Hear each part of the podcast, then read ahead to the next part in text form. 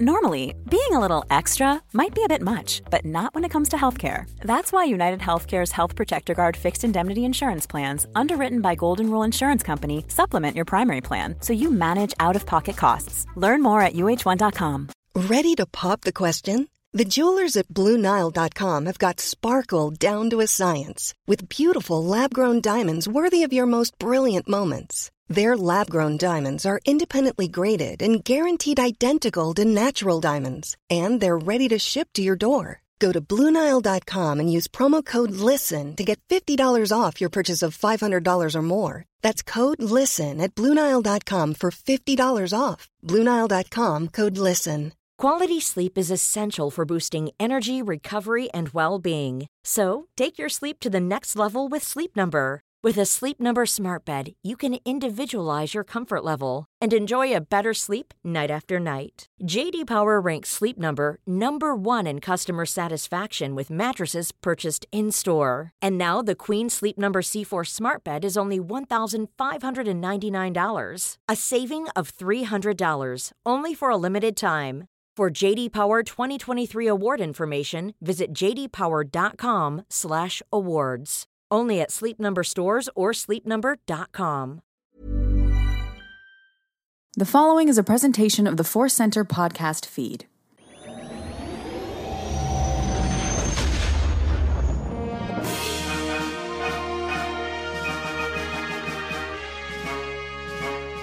From the center of the galaxy, this is the Force Center podcast feed, and this particular episode is one of our deep dives. We're going to dive deep into the return of Luke Skywalker, the Disney Gallery episode, focusing on the final episode of season two of Mandalorian, which I don't know if you heard, spoiler, ends with Luke Skywalker, and we're going to talk about that Disney Gallery episode. We're excited to do it. I'm Joseph Scrimshaw. I'm Ken Napzok. Man, we love looking behind the scenes, but man, the things we can learn about the Star Wars sagas we love by just listening to the creators is also valuable. And plus seeing Mark Hamill playing with the Star Wars toy. we got to see creators play with toys, and it was like we were listening to Filoni and Favreau do their very own Star Wars podcast. So that was very nice. Before we get into all that, we want to let you know that today's podcast is brought to you by Audible. You can get a free audiobook download and a 30-day free trial at audibletrial.com slash center over 180,000 titles to choose from for your iPhone, Android, Kindle, or MP3 player. This week, we are continuing to recommend Out of the Shadows by Justina Ireland. We're getting it on our schedules. We're going to be discussing that newest High Republic book very, very soon. If you want to be all caught up, you can download your free audiobook today by going to audibletrial.com slash center. Again, audibletrial.com slash force center for a free audio book. But that is not all, Ken. What else do we have? That's right. We still have this great offer from Insight Editions, publisher of a ton of great Star Wars books, and they're offering 35% off across their website with a special Force Center code. To get your discount, enter the coupon code FC35 or visit the website with this link, insighteditions.com slash discount slash FC35. This week, we're recommending the Insight Editions book, The Lightsaber Collection, a beautiful collection of lightsabers. It's all in the title. Check it out with the code FC35. Yeah, it's a good one for us to be celebrating today because this episode of Disney Gallery has lots of beautiful green Luke Skywalker lightsaber, and there's a picture of that in the book. Anyway, let's dive into this episode of Disney Gallery. Uh, Disney Gallery has been a series they've been doing for Mandalorian. Uh, they've been doing a whole great one for season one. Then they did one episode for season two that didn't have anything about that final episode. And now, here, uh, a few months down the line, we get this whole episode that's all about the Mandalorian season two finale and focusing truly just on the return of Luke Skywalker with a little side of R2D2, but it's really about that end. And it's about a 40 minute special. So let's dive into talking about them talking about The Mandalorian. So, Ken, here's where I want to start. You know, some time has passed and I want to know if your feelings have changed. How are you feeling about Luke's appearance in The Mandalorian, both from a, a character's storytelling perspective and now from a tech perspective? Yeah, that's a great question to start this discussion here. I, have uh, I have not gone back and visited Mandalorian season two uh, since it aired. I haven't done a rewatch, nothing like that. That'll happen eventually, of course, just as a fan or as a podcaster. I'm sure we'll do that.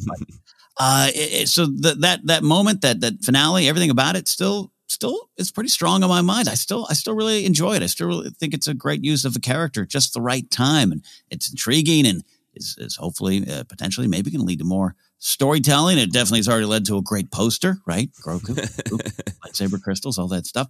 Uh, but I still love that.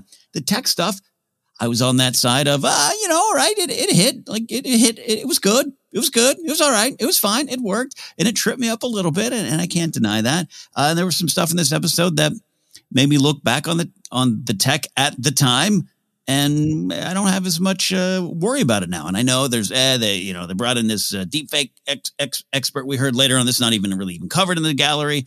Uh, maybe they're you know they improved it. Oh, yeah, yeah, sure, great.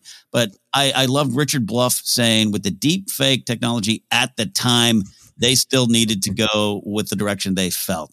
And I really enjoyed getting that perspective and insight why they made the choice and why they went ahead and, and, and did it. And, and uh, I think I'm even more positive on it now. Oh, that's great. I I really love hearing that. And I, I, agree with you. That was, I think, for the tech conversation, probably the key quote of Richard Bluff saying for the the way the technology existed at the time and with the speed that deepfake is moving, right? It it is changing a month later. Um, yeah, I think this was really fun for me to revisit just the idea of Luke uh, coming back through this Disney Gallery special because uh, I've thought about it a lot, but I haven't rewatched the episodes either. That's just a function of time and wanting to watch a lot of other things. I really deeply love season two and can't wait to just sit down and, and, go on the ride again and see how it impacts differently or or just go through the the joy again. But for mm-hmm. me, I'm still just incredibly in love with the character stuff and the storytelling stuff. it, it is uh, there's a lot in this episode where they talk about it's fun to see Luke in his prime as a Jedi. What kind of Jedi stuff was he up to? And I just so deeply love the simple core of the storytelling in season two that Grogu is a child who needs help and Luke is one of the only people who could possibly give it to him and he calls out and Luke shows up and the fact that that hallway scene gets compared to uh, Vader and Rogue One on an aesthetic level, I think is is fine. That's great, but I so love comparing them uh, from the thematic and the storytelling perspective of Vader, you know, slashing humans out of a need for uh, control and dominance and power, and Luke uh, cutting down some robots so he can help a child who asked for his help. That is always going to be powerful to me. Uh, I think Filoni talked about this; those initial moments that build up. Those are almost even more exciting to me than seeing his face, right? Of the X-wing and the Great One X-wing and the oh no, here it comes. That you know all that all that build up to Luke and that build up of seeing that the power of a Jedi makes a difference. That the rest of these badasses are thinking they might be doomed, and Luke's just like, "Bye, bye, bye. You're in my way." yeah. All that stuff is still just incredibly powerful to me, and it was really, really great uh, to revisit that. Luke's dialogue is so spot on. The emphasis on training and choice. So I, I just am absolutely in love with it from a character and a storytelling perspective to the point where the tech of his face is sort of like eh, it doesn't really matter to me in mm-hmm. the end because I've I've so bought in on everything else. So the tech for me, it was really great to hear how they went about doing it. Uh, and revisiting it again, I still say what I said right at the beginning. It's fabulous when I look into Luke's eyes and don't pay too much attention to his mouth. That's where I'm at with the with the tech yeah, we're going to get to some of the the more detailed discussions on the tech, and there were some great quotes from a lot of people about why it worked for some, why it doesn't work for others. Why you know, I, I thought of myself who I watched Rogue One. I'm like, you, guys you guys can tell the difference between Peter Cushing and that because I love I've loved it from day one and moment one and I have no problem with it. and it, it, it it's just uh, it, it's it's truly our perspective. It's a Star Wars lesson.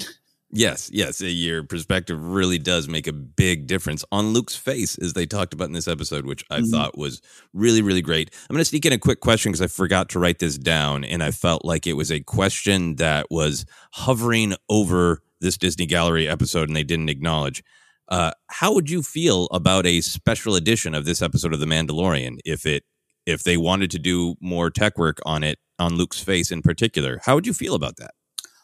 I, would have no problem at all because I I, I kind of want a Rogue One one to to maybe even improve the Tarkin stuff and the Leia stuff. Uh, I, I, so I yeah I'm on board with that. I think that's another th- uh, uh, uh, thing George began that we all can be okay with going forward.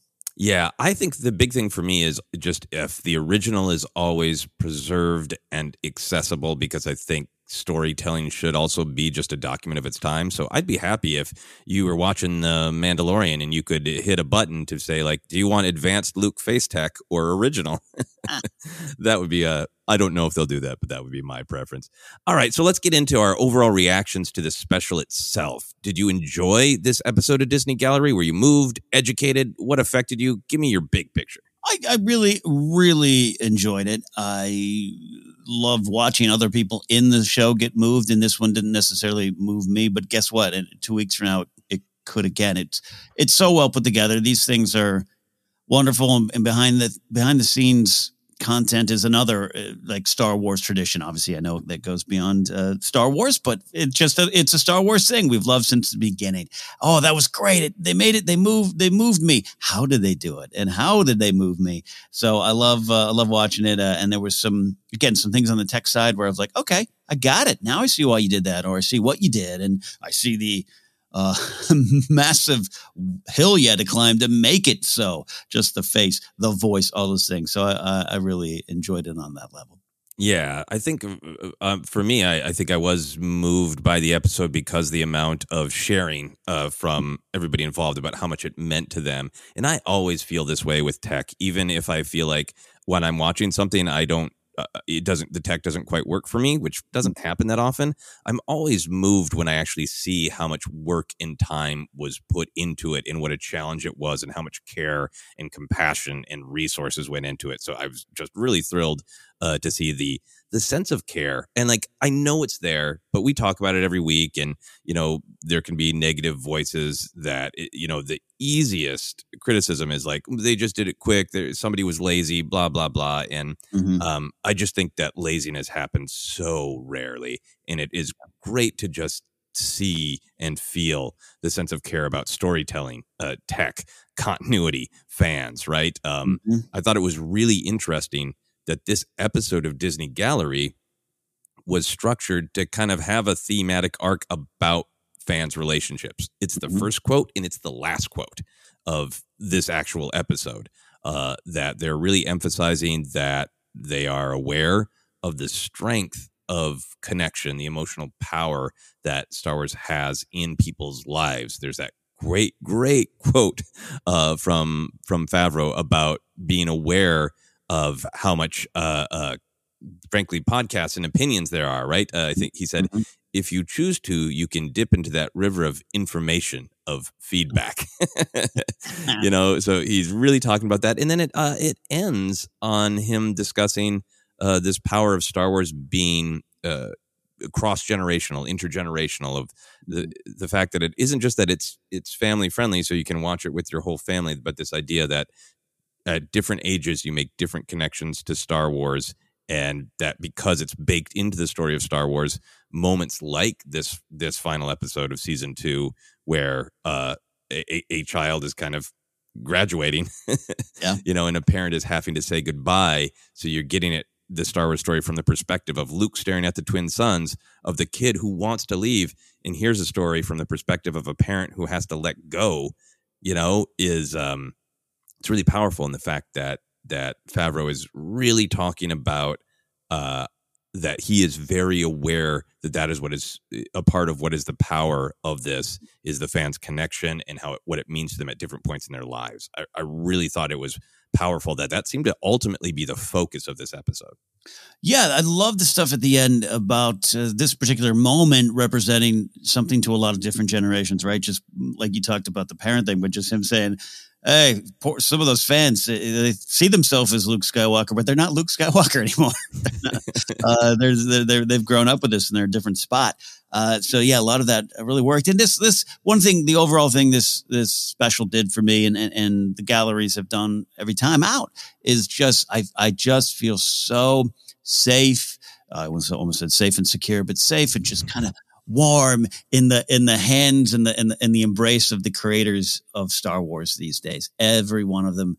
Uh, just I trust what they do, and if it, even if none of it, uh, not all of it hits, um, it, it, I, they are, the intentions are so great. I really believe that. I from from Kathy Kennedy on down, uh, to the people, the VFX people, Landis Fields and his locked away in his office looking at millions of Luke faces. They're all putting care into this, and they do it every time.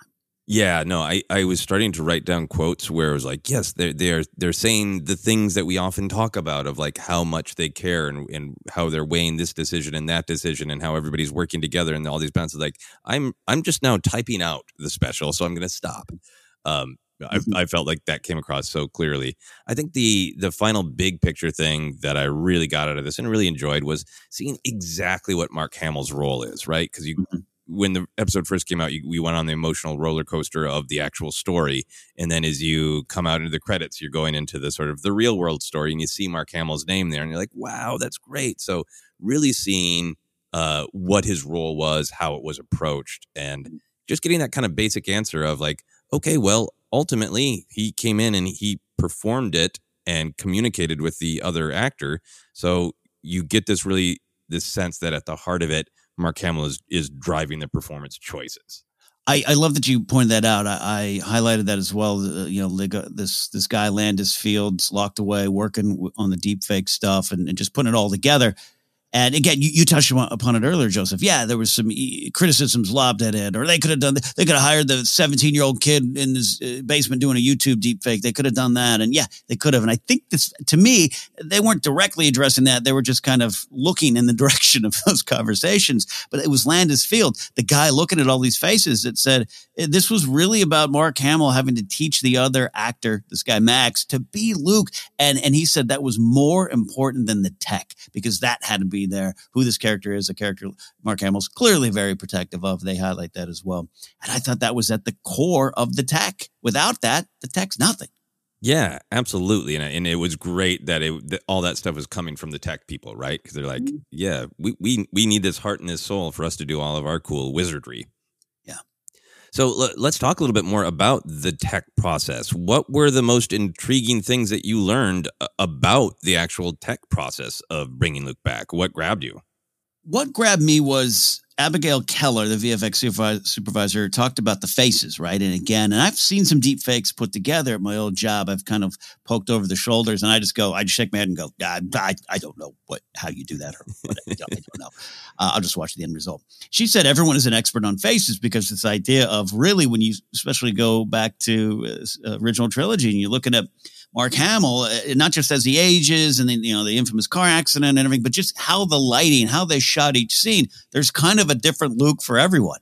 Uh, in fact, the, our friend, the great Brian Ward, put out a, a funny sh- shot of uh, the Kenner figure superimposed over the the uh, Mark Hamill body. He said, "Yes, we all remember him differently," and that that was really that that that means these these these creators didn't just have to go, "Yeah, we're going to find a way to put Luke on screen and have him look uh, younger," or as your how they had to make him. It's the impossible. It's like Luke himself. uh, You asked the impossible. They have to make uh, Luke look the same for millions of us. Uh, and I can tell you from 17 years of my old job of gathering witness statements, uh, I've never got someone get it 100% correct. You can, you'll be surprised. Oh, here's what my, my grandma's missing. Here's what she's wearing. And she's not even in the, doesn't even look like what they described. It's crazy. And, and for them to address that of just like, you know, even, even Favreau says, uh, you know, the outfit's not all black like you think. It's brown uh, you know, Palpatine sitting on a purple chair. Just all these little details sometimes get lost on the big screen, or you know, the the way they uh, color them, everything. So I focused on that, Joseph. Just like, wow, that this wasn't just uh, let's bring Luke back. Let's bring Luke back for everyone, which is nearly impossible. Yeah, no, I love that conversation. I loved her quote about we're all experts on on faces, and I think you know your great stories of dealing with actual witness statements. It it, it really is about truth versus perception, right? Like uh, we understand faces so intuitively that we sometimes don't have the greatest um, words for them. And I love that this was a discussion of like uh, what makes Luke Luke, as they said, Yeah. because eh, you know, is it what Mark Hamill really truly looked like at that age in that era, or is it about how we perceive the character of Luke? Because this many people have uh, stared at this specific still the most. You know, Yeah. is it Luke on the sail barge with the green lightsaber that was most of the uh, you know uh, trapper keepers in 1983? Is that Luke? You know, um, I, I really like that, and I, as an artist, as a visual artist, um, my skills are are very very uh, rusty at this point. But I, you know, I did go to uh, actual get a degree in in visual art, drawing, and in painting, and I just think Mark Hamill um, has a face that just does look very different from different angles and different lightings. All of our faces do, but in my opinion, from my experience of drawing faces, some people have faces that ha- have a, a wider range, a- Mm. and I think Mark Hamill just does. So I thought that was really fascinating. I, he absolutely does. They they highlighted like the first shots on Hoth, and again, yes, you can make reference to this infamous car accident he suffered and everything. Uh, that's why they did the wampa thing. Whatever, it doesn't matter. That, that as a kid, I remember going, "That's Luke."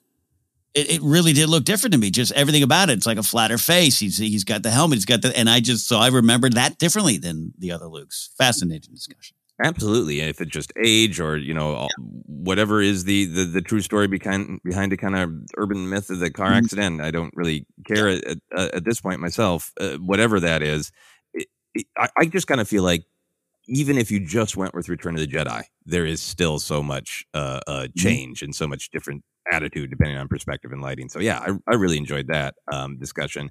Uh, the other part of the tech for me that was really big is the voice. Uh, I was totally in on the voice of like that is perfect. I remember just feeling like that of you know the face, the tech, whatever. I was so in on it in that that voice. I- love every line of dialogue. I think every line of dialogue is perfect in that voice. Come, little one. It's so peaceful and so perfect. Mm. And I thought, like, wow, they just that is Mark Hamill, and they just got amazing tech to to de-age voices. Turns out I was entirely wrong, right?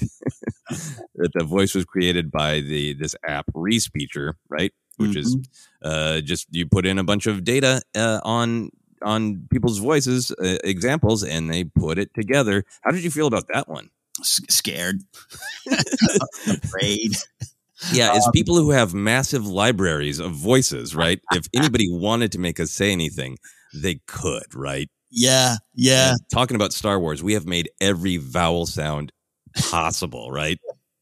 scared, but uh, I, I'm too. I, I no shame uh, in admitting I hadn't even thought for a second that that wasn't some version of Mark's voice. You know, because he, he he played his he voiced himself in Forces of Destiny younger, and you could tell it was him doing a a younger uh, self. Um, Yeah. but it still was him, right? And just and I just yeah, I didn't. You know, I remember that the voice seemed quote unquote different, but that, that's I'm I'm truly lying if I said I was suspecting something. I didn't. And this was like a, oh, I had to put down my coffee. Whoa. Yeah, and and it was Mark Hamill, right? Because it, Mhm. in a way, because it really is taking sounds that he has made and recombining them uh, into these uh, great lines of dialogue. Correct.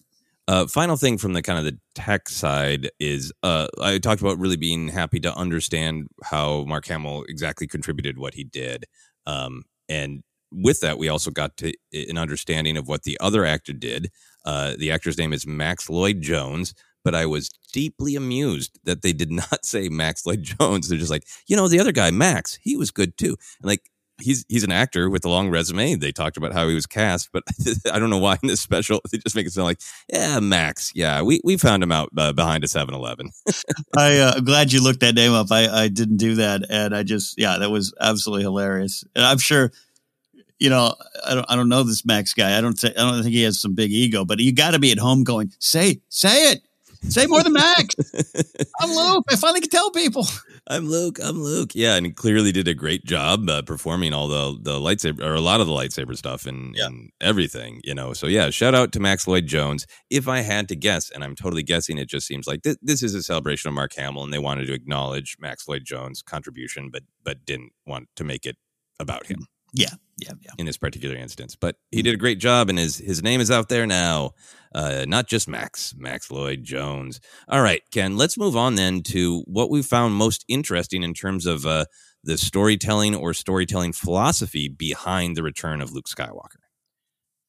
Yeah, uh, the the highlight for me that the the title sentence of this uh, part of the essay here is uh, uh, Luke had to serve this story and not his own story. I, I think it was uh, was it Richard Bluff that said it's got, Luke was no maybe it's Peyton Reed that Luke was Luke was kind of dev- a device, Mm-hmm. and that was a great way to just go back to there's this other statement of uh, wish fulfillment meeting expectations of the story. So wish fulf- fulfillment of, of of many fans, some fans, some you know we know didn't want Luke there, but. Uh, just aligning that up with the expectations of this story and serving the one that they've, you know, this two year completed arc that we now got from Grogu and Din. And, and I, I think they did. That's why I think they really nailed it. So I love that they, they clearly they had to go into that knowing that's what they needed to do. Yeah, no, I mean we are on the the very same page here. I loved how much they talked about being hyper aware of not having Luke's presence take over the story. And yeah, and it was Peyton Reed who said he's really he's a device in Din in Grogu's story, and the audience is going to go on an emotional journey of their their thrill at seeing Luke. And and for a moment, our emotional journey is going to be flashing back to all of our relationships with Luke and what does it mean to us that he's returning. But it did segue so beautifully and so well. And I'm, I'm glad that they spent a little bit of time talking about uh, how they constructed that and the ET comparisons. It, it, it swings back to, you know, Din and Grogu. And, and, and for Luke returning uh, in the huge, uh, just explosion of emotion that was evident on social media, there was just as much of explosion of emotion of, of, Din taking off the helmet and Grogu touching his face, like Mhm. that's it's just as emotional, and I think they really succeeded on that. Uh, it's so. I, I had not seen ET since the 80s, uh, and I just did a rewatch of that for uh, our, our channel over there at the, at the GPA. And, and, you know, loved it. It's a classic for a reason, right? It's one of those things. And so I had that fresh in my head. And when Peyton Reed brought that up, I was like, oh my God, it, it, it just worked. It really worked. And, and taking a moment with all the characters in and, and just, they played it really, really well. And and and and talk you your, your first question of like how how you feeling about this Luke moment now? I I, I think I'm going to get even more enjoyment out of it when you put all these pieces together. And that's what I love. That's what you and I love about this stuff, right? Just you can continue to go back to the Star Wars well and just and just be nourished yeah, again and and in a different way. Yeah, yeah, and in comparing it to life experiences you've had since the first time you watched it, or other storytelling that's come out, it, yeah, it, it is just very, very rich, uh, and it. I think it's uh, great that we get to see the, how much people care about it like this, with and care about the storytelling. Uh, another little beat that I liked is uh, Filoni saying if he had been, oh no, Luke is uh, that's uh, I'm not sure about that that that Jon Favreau would have respected that and the, them kind of saying that we were really aligned on this, right? Um, Because we've kind of gleaned from lots of things that that they've said, and it's our opinion interpreting things that they've said that you know Favreau is really approaching this from I was inspired by the things that inspired George, and I- and I want to push and pull and see where I can where I can go. And Filoni obviously uh, truly believes that Star Wars needs to evolve and needs to have the new, but he's also very much protective of like, but what are the parts of Star Wars that are stable and should remain stable? You know, so it was just really great to hear them both kind of reflect on that balance of uh, we want to create things new. We were getting the support from Kathleen Kennedy to, you know, be daring and, and try different things, but we're also really, really aware of what feels right, what is right, given the storytelling, giving the philosophy, you know, and that I think that really came through. Yeah, uh, absolutely. I I I got to tell you, I, you, know, all all due uh, your spotlight on Filoni and his in, interpreting Star Wars and, and and telling people about it, and and everyone gets chills listening to him talk. I I, I do too. I think Favreau uh, is underrated in that regard, and this and this one actually kind of made me. Uh, uh, maybe ho- hopefully other people will pick up on that uh, as well. He is a storyteller. He loves this, and if he doesn't know every little detail, you know, Peyton Reed didn't. I think Plo Koon was from the other one. I don't know. you know, you can get caught up on that, and and Filoni knows it backward and forward, and and and, and as he should, and as you'd expect. But uh, everything Favreau said in here, when he when that's the thing of um, you know, there's room for all archetypes. Talking about again, you know, hey, maybe not Luke this time around. Uh, and, and when he talked about how in this in this day and age, everyone has their own login. which means everyone in your house or your friend group or your family, or relationship is looking for different things out of storytelling. And Star Wars has to exist in this modern world. And I think uh, we have a belief here that it's succeeding at it and exceeding expectations by giving uh, you know different elements to everybody while also still capturing the magic. And Favreau has a really good handle on that. And I, I you know, not surprised I love swingers. um, but uh, it, it, I re- that was one of my favorite things about this particular episode. Yeah, yeah. I think uh, uh, one of the other things that really affected me about the storytelling philosophy, or, or I guess actually the storytelling process, is one, just hearing one of the creators say, "Hey, uh, this was great to wrap up the uh, two season arc of Grogu's story." Like that is that has felt evident to me as a person who uh, watches Star Wars and talks about it, and as a storyteller myself. Of like, this feels right. Yeah. Uh, this feels like that is resolved, and the continuation of the story is Din standing there with a a laser sword that gives him responsibility that he's not particularly interested or knowledgeable about. yeah, yeah. Uh, but that was just like that was a little bit of a gut punch of like I know this, but as a thing to hear it of like yeah, no, that's Grogu's story. I'm like uh, I, you know, you know what I'm saying. Of like, yeah. I, I knew that, but then it was different to hear it. Yeah, we're we're waiting for the Grogu uh, Jedi Academy movie. Maybe that's gonna come. Uh, um, eh, yeah, no, absolutely. That, that was a gulp. Like, oh yeah, you're right. Yeah, you're right. Yeah, I'm I'm there with you on that.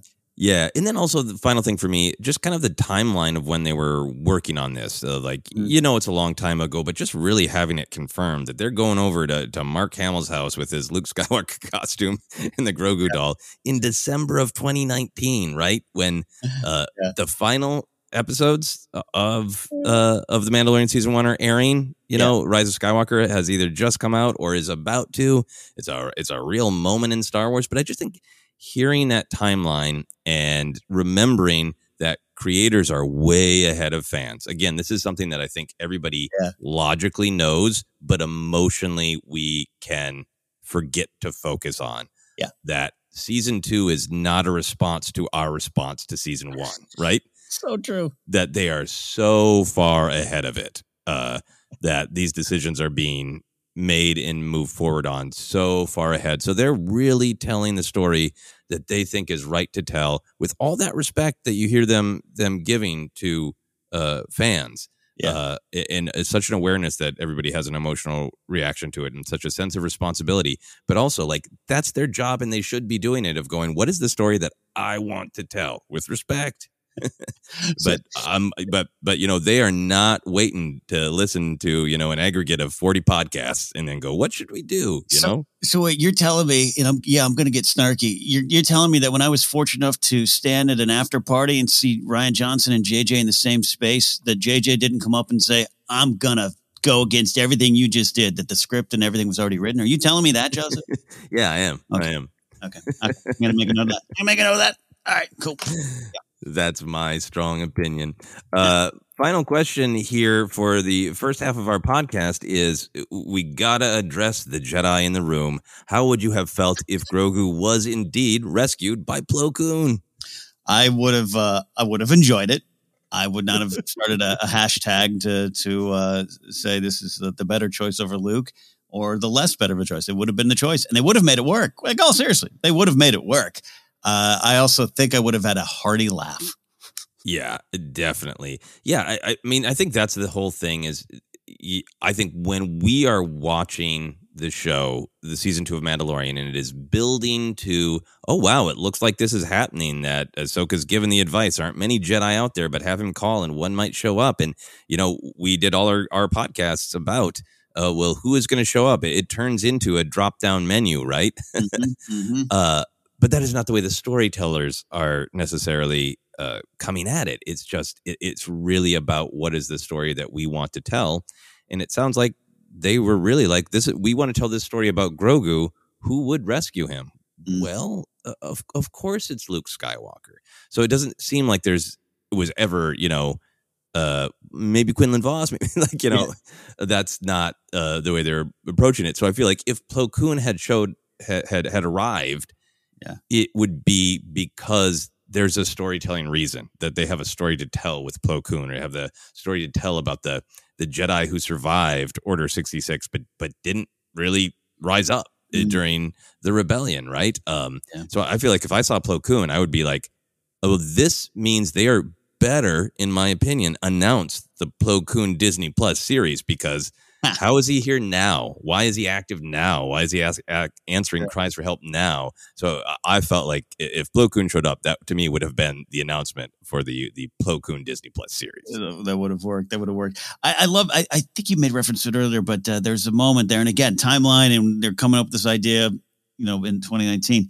But Filoni kind of said something about like, you know, like of of all the characters to come get the child Grogu, who's been you know swept up and stole the hearts of the world of fans, Luke kind of is the only one. Not just I, I didn't take that just as story wise, which I would agree uh, that that that is or think that is the case, but just as fans, like who who who could we give the responsibility of Grogu, the the the the child, this the merchandise monster we love? who could we give that to? Oh, it's Luke Skywalker.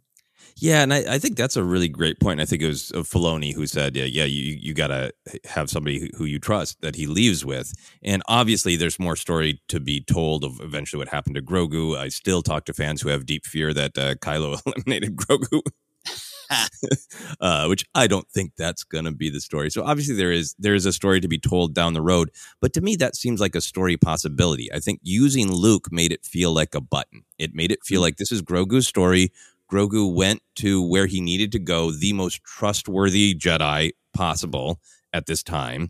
Mm-hmm. And it's not a who's Quinlan Vos? Like, look, I want to see Quinlan Vos back, but it's not like you know, it's it, I think if he I think if Plo Koon took Grogu, it would feel like Grogu's story isn't resolved. And Luke mm-hmm. taking him makes it feel like his story is resolved for now.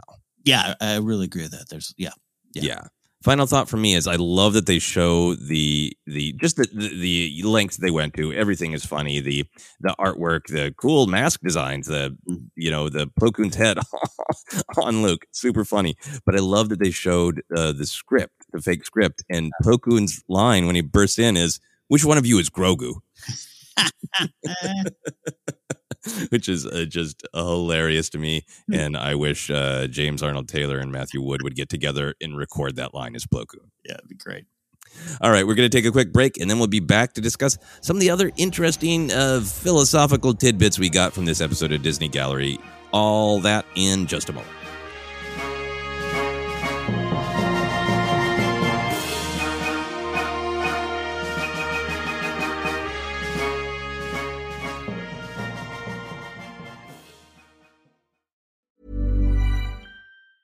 Say hello to a new era of mental health care.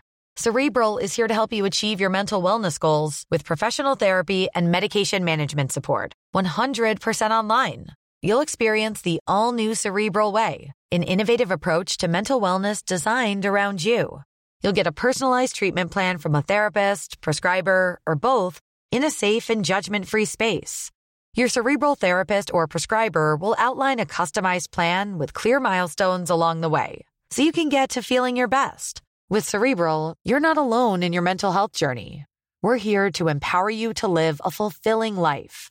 So take that first step towards a brighter future and sign up today at cerebral.com slash podcast and use code ACasts to get 15% off your first month. Offer only valid on monthly plans. Other exclusions may apply. Offer ends July 31st, 2024. See site for details. As a person with a very deep voice, I'm hired all the time for advertising campaigns.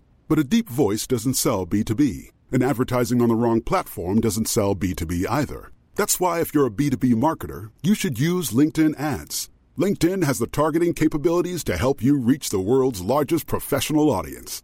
That's right, over 70 million decision makers all in one place. All the big wigs, then medium wigs, also small wigs who are on the path to becoming big wigs. Okay, that's enough about wigs. LinkedIn ads allows you to focus on getting your B2B message to the right people. So, does that mean you should use ads on LinkedIn instead of hiring me, the man with the deepest voice in the world? Yes. Yes, it does. Get started today and see why LinkedIn is the place to be to be. We'll even give you a $100 credit on your next campaign. Go to linkedin.com slash results to claim your credit. That's linkedin.com slash results. Terms and conditions apply. Hey everyone, I've been on the go recently Phoenix, Kansas City, Chicago. If you're like me and have a home but aren't always at home, you have an Airbnb. Hosting your home or a spare room is a very practical side hustle. If you live in a big game town, you can Airbnb your place for fans to stay in. Your home might be worth more than you think. Find out how much at airbnb.com/slash host. Normally, being a little extra can be a bit much, but when it comes to healthcare, it pays to be extra. And United Healthcare makes it easy with Health Protector Guard fixed indemnity insurance plans. Underwritten by Golden Rule Insurance Company, they supplement your primary plan, helping you manage out of pocket costs without the usual requirements and restrictions like deductibles and enrollment periods. So when it comes to covering your medical bills, you can feel good about being a little extra. Visit uh1.com to find the Health Protector Guard plan for you. Quality sleep is essential for boosting energy, recovery, and well being. So, take your sleep to the next level with Sleep Number. With a Sleep Number Smart Bed, you can individualize your comfort level and enjoy a better sleep night after night. JD Power ranks Sleep Number number 1 in customer satisfaction with mattresses purchased in-store. And now the Queen Sleep Number C4 Smart Bed is only $1,599, a saving of $300 only for a limited time. For JD Power 2023 award information, visit jdpower.com/awards. Only at Sleep Number stores or sleepnumber.com.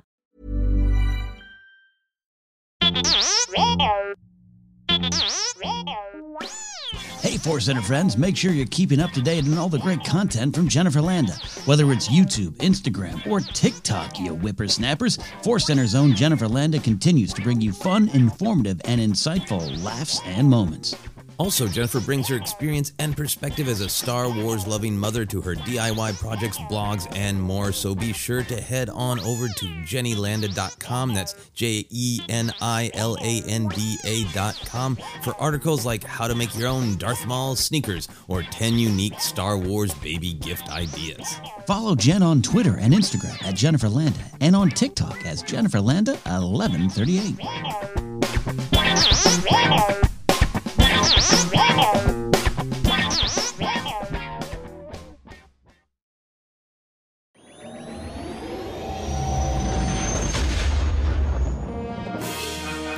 And we are back. We've talked some of the big picture stuff, but I just wanted to pull out a couple of the details that grabbed us both, Ken. I wanted to focus in on this uh, Mark Hamill uh, point and joke. Uh, Mark Hamill is so great. He has such a great sense of humor, and sometimes he makes a good point and a joke at the same time. And he described it th- that way of kind of joking with George Lucas, uh, where he compared the original trilogy to James Bond just getting his license to kill the idea being that the original trilogy makes Luke a fully formed Jedi, but then we don't get to see his exploits as a Jedi. And there's kind of a similar conversation happening right now about Rey's journey in the sequel trilogy. She's all set up. She's got her uh, yellow lightsaber. She is a Jedi. What's next? Um, arguably, the same conversation with Finn. Mm-hmm. And in some ways, I think the same is true of the prequel trilogy of it gets Anakin uh, where he's going to go. And in some ways, the Clone Wars animated series makes room for all of those just uh, mm. fun, but also meaningful exploits that Anakin has as a Jedi. So I would argue that the point that Mark Hamill's making is true of, of all three of the trilogies, uh, that they are about the characters becoming who they're going to be. What do you think that says about the nature of Star Wars storytelling?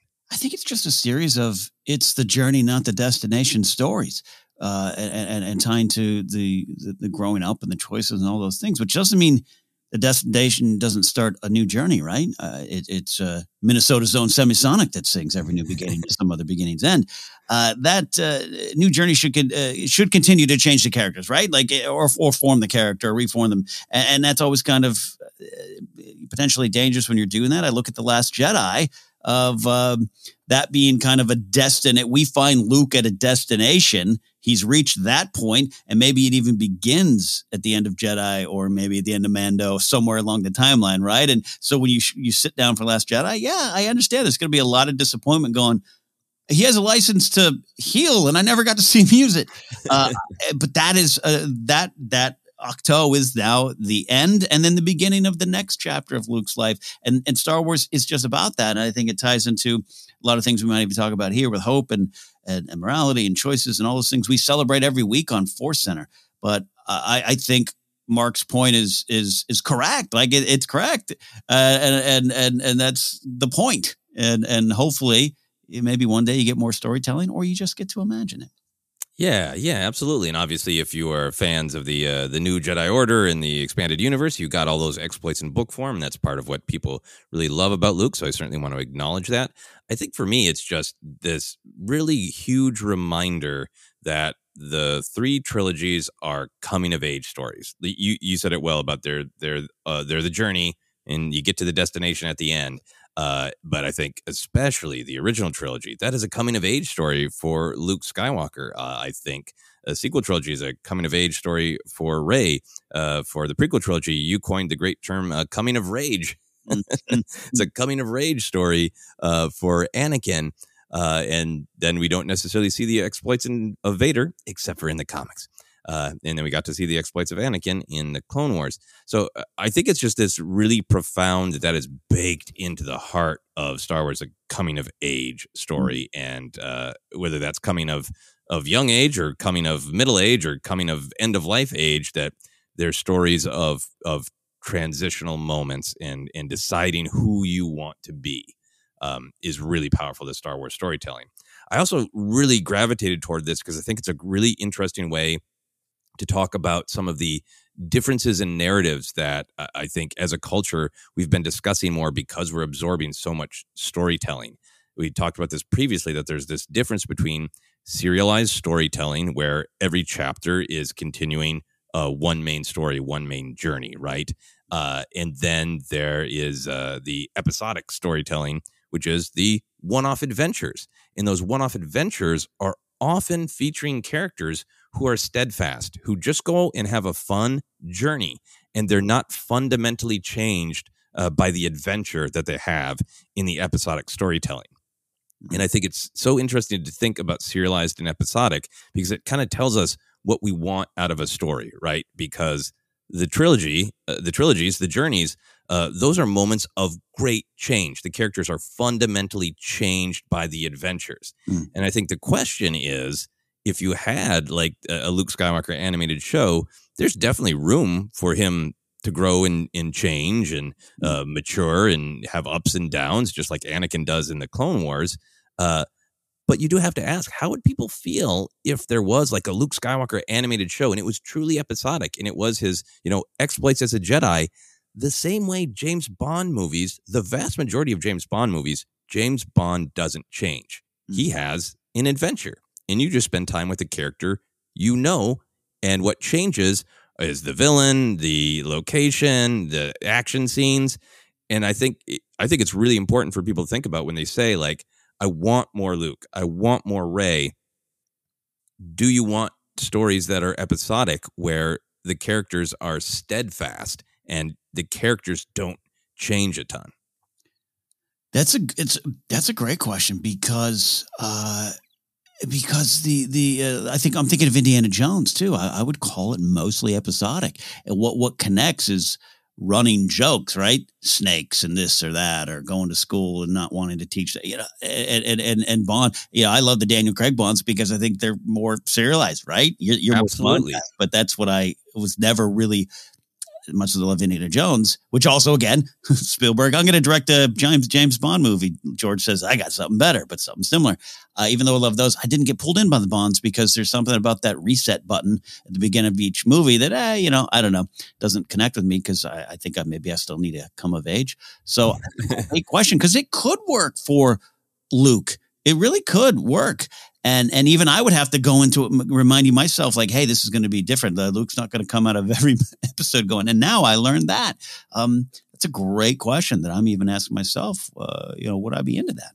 Yeah, no, and I think Indiana Jones is a great example where a character can go through something. Like I would argue in the first film, he he kind of has some amount of resolution with his relationship with Marion, and the third one is certainly about his relationship with his dad. But that's an individual element. He doesn't end up going, and now I am more complete as Indiana Jones. Like he hasn't changed who he is. He's worked through a relationship, right? Yeah. So you have room to challenge the characters, but I just think like this episode of The Mandalorian is kind of a great example, I think, to Mark Hamill's point of one of his exploits of, as a Jedi. And the whole point to me of Luke's appearance and why it works is because it is not about Luke. mm-hmm. Luke is a beautiful, kind Uber ride. He is asked to come pick up Grogu and he does and it is so not about him to the point that he doesn't even inquire what's going on on this bridge. Bunch of mandalorians and uh, some fallen imperials i'm sure you guys all got some stuff to do. I'm not engaging unless you ask me. That that's how deeply it's not about me. That's how deeply it's steadfast in an episodic adventure for luke. Yeah. I went and did this thing that i was asked to do. It's not about me. I'm not changing. So true. So true yeah. yeah. Well, thank you for letting me dive in and, and indulge on that uh, fascination. Yeah. Uh, let's dive into some other stuff here. Uh, Favreau and Filoni talk about Jon Favreau getting teary eyed at the sight of R2 interacting with Grogu. Favreau says he doesn't know why that is. Uh, why do you think it is that he got teary eyed specifically at R2? I mean, you and I just did a droid episode where we said, did anyone love R2 in the 80s? Uh, was he a favorite character? You know, Mark Ellis and Jon Favreau, two people I uh, could say uh, that's the answer now. Uh, look, here's the thing. I completely understand because I don't understand myself, right? like, right? I, I, I, it just would, it just, it just gets you. It just why, why, you know, the points that I cry at Rise of Skywalker, I kind of understand why. I kind of know what it connects to, but why does it still get me? And why am I so so pulled in by Star Wars? It's Favreau's crying because it's Star Wars and it's his heart, it's his childhood. He still loves telling the story. He's mentioned it a few times. I was an usher in a theater and I saw this all the time. That's how much I love it. I don't know all the scenes from Empire by heart like Filoni does, but man, this is in my heart. And I think we all experience that complete lack of understanding what the tears are rolling down your uh, face.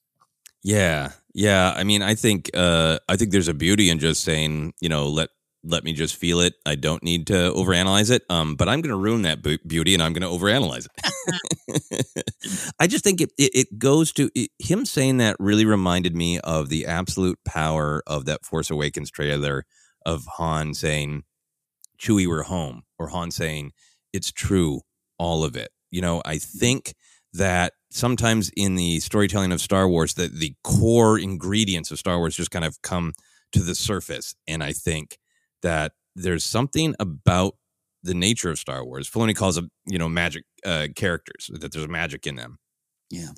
But I think, you know, there's this absolute triumph of childhood joy over any world weary cynicism, right?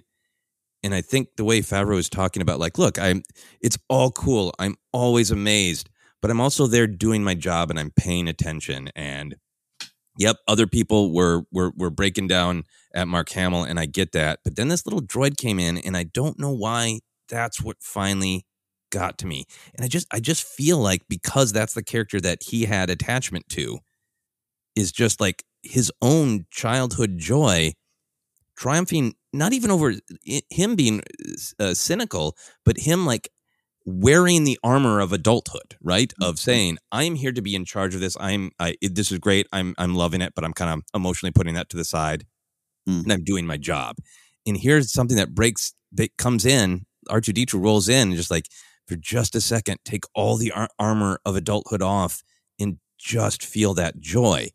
And I think the fact that that can happen to me is just like it's this feeling of a dream, a fantasy coming true. It, it, it's that feeling that uh, Star Wars is this step into a larger world that that mm. philosophically argues that uh, there's a connection between all of us. There, there's a bigger world, a bigger reality out there, and and we can feel it. We can all be a part of it, right? Yeah. And and here's this droid just literally rolling in and making this professional adult feel that way, right? Uh, it's this ancient past reawakening, a, a, thing that he thought never could return, mm-hmm. returning. Yeah. Yeah. Yeah. Uh, you didn't ruin anything. I think you, you made it uh, even, um, even better and, and deeper and, and, it has those meanings. And, and you, you and I even talked about, uh, in some of our favorite R2 moments on that Star Wars ranked, I, I highlighted this one too of just there's something so warm and comforting about R2 being the one having that little moment with Grogu almost making Grogu feels safe, and and perhaps that's what R two kind of provides all of us especially if you if you grew up in that era. It's just R2's here. We're gonna be okay. We're Yeah. gonna be okay. The, the picture is complete. How could there be any problems? In Filoni's uh, story about, uh, you know, uh, uh, telling Jon Favreau of like, look, look, R2's going to be there too in that picture. That was all like really sweet and awesome. Oh yeah, that, I'd love to. He sell that uh, that little uh, art piece for charity or something. I, I'd I'd put that on my wall in a heartbeat. Yeah, yeah, absolutely uh, beautiful. And, and I think, uh, you know, Filoni made some really good and kind points about that full circle of this character that that you created, Jon, of Grogu, interacting with this character you love, that there's a, a real beautiful full circle there. Yeah. Uh, and speaking of things being beautiful, uh, Filoni makes the point towards the end that ultimately Star Wars should leave you with a good feeling or an uplifting feeling. Uh, do we agree that with that, Ken? And if so, why? I 100% agree with it, specifically for Star Wars. Uh, that's that's what's at the core of this. That's why I think it was created. And and look, if if you want an R-rated Vader series or you, you want some R-rated Star Wars, you, you just really wanted to see a Padme Anakin sex scene, I got nothing for you other than go go chase your dreams. I I get it. I'm like, I, you know, again, I, everyone knows I'm this Game of Thrones fan, and and there's some stuff in there that still makes me blush or makes me squeamish. I, I, I'm not opposed to that. I love the Deadpool series. I, I'm not opposed to any of that. I just don't think Star Wars was built on that. But if you're going to use darkness, and there's darkness in Star Wars, uh, A little bit, yeah. a little bit, a little bit. I can still hear the cries of those nine year olds behind me at the Cinerama Dome during Revenge of the Sith, watching Palpatine be electrocuted by his own uh, rays there. Uh, darkness does have a, have a place in Star Wars because that darkness is, to me, this is to me, is kind of used as a mirror. And we should learn from that reflection of the darkness of the story of the world of yourself looking back at you. And it's important for those lessons uh, to- move you forward with the sense of hope if this is about change. We all have to face that long, long dark tea time of the soul where you dig in deep and you see what's there. It might be literally Rey at a cave, at a cave mirror, as we talked about on a scene by scene. And it's just that simple for Star Wars. And, and tucked in at the end of the, the Mando gallery, uh, the, the, this episode, uh, I think it was episode two of season one. Uh, so many colons, so many colons. Uh, tucked into the end of that now famous Filoni Duel of the Fates speech, which I watched again this morning, and it is wonderful. But the end of that is this idea of George Lucas telling him, remember to make these stories hopeful. Remember to give that to kids because they really need it. Star Wars was built on that. And that was that is what Filoni is talking about to me. It's present in other stories too other big myths and fables. I'm a Lord of the Rings guy too. I love the hope at the end, the joy of Frodo and Sam and everyone gallivanting around and uh, having rollicking around in a bed. Love it. So much hope. But Star Wars specifically needs to be built on this.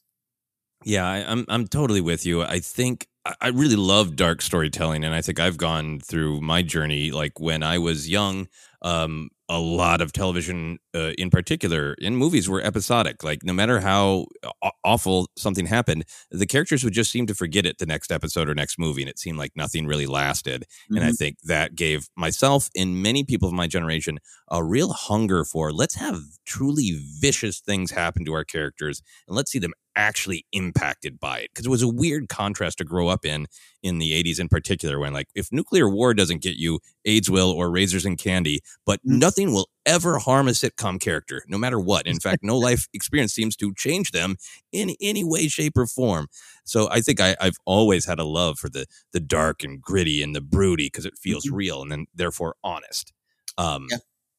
but then then i think we've had now literally decades of kind of gritty sometimes gritty storytelling told for the sake of being gritty you know Yeah. and if it doesn't have anything to say if it's just like it's it yeah we went there we killed people we we ended on a really down note yeah we went there unless i'm learning something it's just sort of like i know the world can be really rough Mhm. I, I don't need to just be reminded of that. And I think that's why I've come to love Star Wars because I think Star Wars has so much darkness. If you break it down, Mm. Star Wars is basically, I, I think, it, it can get distracting because we talk about hope and the word hope gets used a ton in the storytelling. But I think think Star Wars has so much dark storytelling to kind of tell you, look, these things are real and they're some amount of it is always going to be there. There's going to be pain. There's going to be suffering. They always exist. But here's the great thing hope is always there too. And when you look at some like the darkest stories and the darkest eras, the fact that Revenge of the Sith is quite brutal, but what image does it end on, right? It, Luke with the the kind adoptive parents, you know, staring out in in hope, right? Um, Bad Batch, we are loving because it's all about, hey, the entire galaxy is suddenly realizing, oh no, we're utterly screwed. But who are we spending time with? This young, hopeful, buoyant figure of Omega, and I think uh, there's just so many examples in Star Wars that really takes the time to say we are we are being honest with you. We are not handing you just like a, a, motivational poster and going, "Don't worry about it. Put on a smile and everything will be fine." It's really saying there is horrible darkness, but here's the thing. Here's how you get through it. Here's how you have hope. Here's how you have friendship. Here's how you have family. Here's how you pick yourself up when you fall down. It yeah. the the hope works because there's so much darkness. Uh, absolutely. I mean, Star Wars has the, it, it, it began for us all in 77 with a floating death ball wiping out society as, as we know it one planet at a time at a time the right? shadow of darkness was literally floating over all of us there in that story yeah look it's it's, it's sometimes it's, it's each your own but like I, in terms of music I, I love a good uh, rock pop song and everything but like uh, you know, Replacements singing "Here Comes a Regular," which is sad and depressing, but also I find rays of hope in it because it, it helps me look back at, at who who I am and how I can move forward for things. Right? That's just that's just some of of of of, of things I I love. But I, I think you're right. Of just I'm not just I, I don't mean just make make a flippant joke, but if you really are craving Anakin slicing people in threes or something, and you want to see it, I I I, I if it's used correctly, I'm there for it. But how? Uh, how you use it. And, and the big thing you and I always go about the why of it, the mm-hmm. why. Star Wars wants you to ask why. If you can, if you can answer that in a, in a good way with that that that violence or that uh, you know, grittiness, I'm there for it. I just I just don't think the answer. The answer often comes back. We don't need it. Yeah, yeah, absolutely. And I, I'm happy to see v- Vader cut people in threes as long as I, you know, learn something. yeah, well, because uh, I, you, you, this is what we do. And uh, uh, that, that, you mentioned the Vader Rogue One uh, hallway scene. You and I love that scene. We love it for a lot of reasons. We love it because wow, we see Vader go full Vader. And I, I, I did, and I, I'm sure we've mentioned on the show ten times. I'm so sorry, folks, but like it popped in my head recently because someone's like, it, it, "Great scene. It doesn't do anything." Doesn't do anything. And I'm like, it, it, it, I, I told this person, it shows the Vader fueled by anger and, and violence and destruction got nothing. The thing he needed, he watches it flying away. That's the point of the scene. It's the point of that darkness should be a reflection that either you learn from or you don't. Uh, that's just my thought. Yeah, no, then that control slipping away from him. It's a it's a fist tightening, right? And just that that little disc, that little symbol of hope. Like none of those men can get away from him, but together they can get that hope away from him and keep it alive. That's that to me is the point. Yeah. And you know, you you talk about um uh sideburns guy, bushy eyebrows guy uh in A New Hope. Like, you know, there's also like inspiration in like those dudes are standing up mm-hmm. against mm-hmm. a true marching horror and they're like, "No, no, I, we we yeah. will not back down." Like, does that guy in the beginning of Hope know what happened to all of his friends? Right. when he's concentrating right. there with his blaster, but he's still there. Still there. Yeah. Anyway, we could uh, go off into a long Vader discussion, but uh, we're heading towards our final questions here uh, for this discussion Disney Gallery. There's a ton of time at the end of this special, Ken discussing the responsibility of mm. deep fake technology. How did you feel about that? And uh, are you going to watch Fantasia now that, uh, that Jon Favreau made a whole uh, connection between deep fake technology and the magic book and Fantasia?